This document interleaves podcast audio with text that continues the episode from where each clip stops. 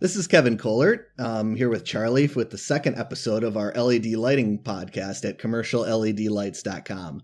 And today we're going to talk about outdoor lighting, specifically uh, one of the most common types of outdoor lighting fixtures, LED wall pack lights. So um, I'm here with Charlie here. And, hey, Kevin. Uh, hey, how you doing? Good. Um, and I'd like to start off, Charlie. I, I, you know, you know, this is one of the more common things that are sold at commercialledlights.com. So I just want to start with, you know, what is a wall pack? Let's just give an overview to those who don't know. Sure, sure. A wall pack uh, is an exterior wall-mounted light fixture, and it's designed to distribute light both down and out. So uh, there's a variety and different options that are available depending on how much light you want down and how much light you want to throw out. More like a floodlight almost, but attached to the wall. So we'll touch on the three main types of wall packs here shortly and kind of walk through if you're looking for more down, more out, or a combination of both. Right. So, but generally speaking, that's the overview. Okay, so yeah, they're like this. They're like security lights on the uh, exterior of commercial buildings. You see that a lot. Yeah, they're night. they're for security, perimeter lighting around the building. Um, oftentimes, there's parking lot lights, and uh, those aren't going to shine as close to the building as you want. So, the wall pack's going to fill that need between the building and your parking. Mm-hmm. Mm-hmm. Now, LEDs are used for this type of uh, lighting, like a lot of things. Uh, a lot of uh, places, businesses uh, are switching to LEDs. Um, what are like what's the difference between like metal halides and uh, LED lights? Because metal halides are the old school type of wall pack. Yeah, metal halide is the kind of a legacy technology in most all commercial lighting, uh, from parking lots to high bays to definitely in wall packs as well. And that's using the it's it's a light bulb, and for all intents and purposes, uh, and um, however they burn hot they take a while to warm up, especially outdoors in cool environments. That's um, often a downside, and they won't get as bright when they're in a cold environment as they would otherwise in a warm or moderate uh, environment. Whereas LED, um, that the benefit is, is they're going to turn on right away, but really why most people are going to it is just for energy savings. Sure. You're going to drop it between 50, you know, 50 to 75% in terms of energy consumption um, when you switch over to LED. So you get better light, longer lasting light. You have to replace metal halides relatively frequently, often, you know, I would say two to four times as frequently as you would with an LED, depending on the environment. And uh, you're going to save quite a bit of money on your electric bill. Sure better savings, better technology, um, brighter light. So can't really go wrong. Uh, exactly. Uh, and so I know some some governments, uh, local governments, even give rebates for switching to LEDs. The, yeah, uh, local governments, local uh, utilities, a lot mm. of mm-hmm. utilities will, um, yes, subsidize your purchase essentially. Yeah. When you retrofit and transition from a legacy uh, technology to LED. Makes sense.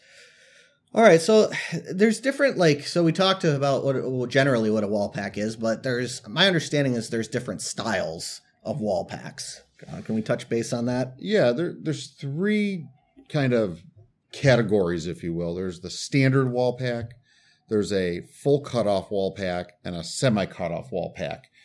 And what those are going to do is offer kind of what we touched on early on when we were talking about just generally what a wall pack is is a standard wall pack is going to provide light down, um, and it's going to provide a lot of light out, flooding the environment out from the wall. Um, a full cutoff wall pack is really just going to shine light down and kind of wash that wall with light and shine light, um, very little light out and the semi cutoff wall pack is kind of in between that. It's going to go down, but it's going to it's also going to broadcast some light out as well. So why are there these three different types of wall packs? Well, a big reason is uh, is dark dark sky compliance, mm. which is a set of regulations that only allow so much light to go basically to shine up, and it's a mechanism to control light pollution.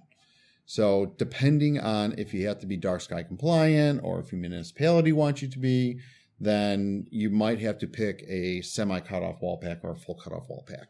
Okay. That's one. The the bigger reason might be simply is if you have a building that is abutting, say, a residential or a different use, and you put a standard wall pack up, you are going to have a lot of light bleed into that your neighboring environment.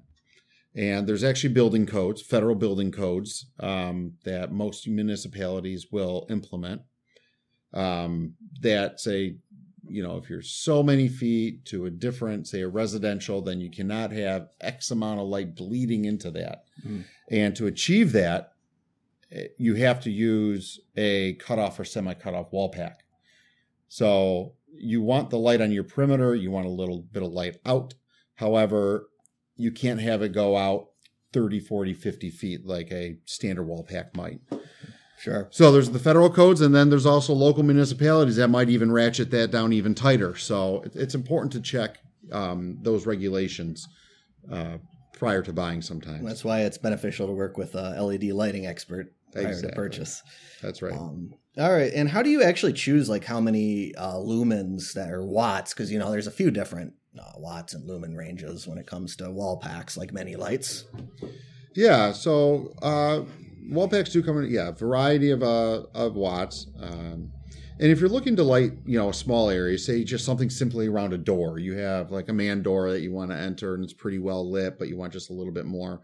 You can go with a uh, small, like standard, we call mini wall packs, but it's really just a, a standard wall pack, but very small, say 20 or 30 watts and that will provide light in a relatively small area um, and achieve. On the other end of the spectrum would be something like a large manufacturing plant or distribution center where you have a building that may have a wall that's hundreds of feet long Sure.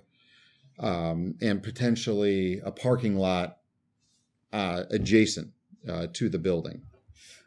In that case, you're going to want to go with something like a 120 watt wall pack, and that will provide uh, quite a bit of light, not only downward, but it's going to provide a lot of light out from the building well. And those are usually used to light, actually light some of the parking lot and complement your parking lot lights that you have. So that those are kind of the two broad ends of the spectrum, if you will. Sure, and um, and I think like a lot of a lot of them now are uh, are dusk to dawn. A lot of these uh, wall packs they have something called a motion sensor. Uh, uh, photocell. Photocell, my my mistake.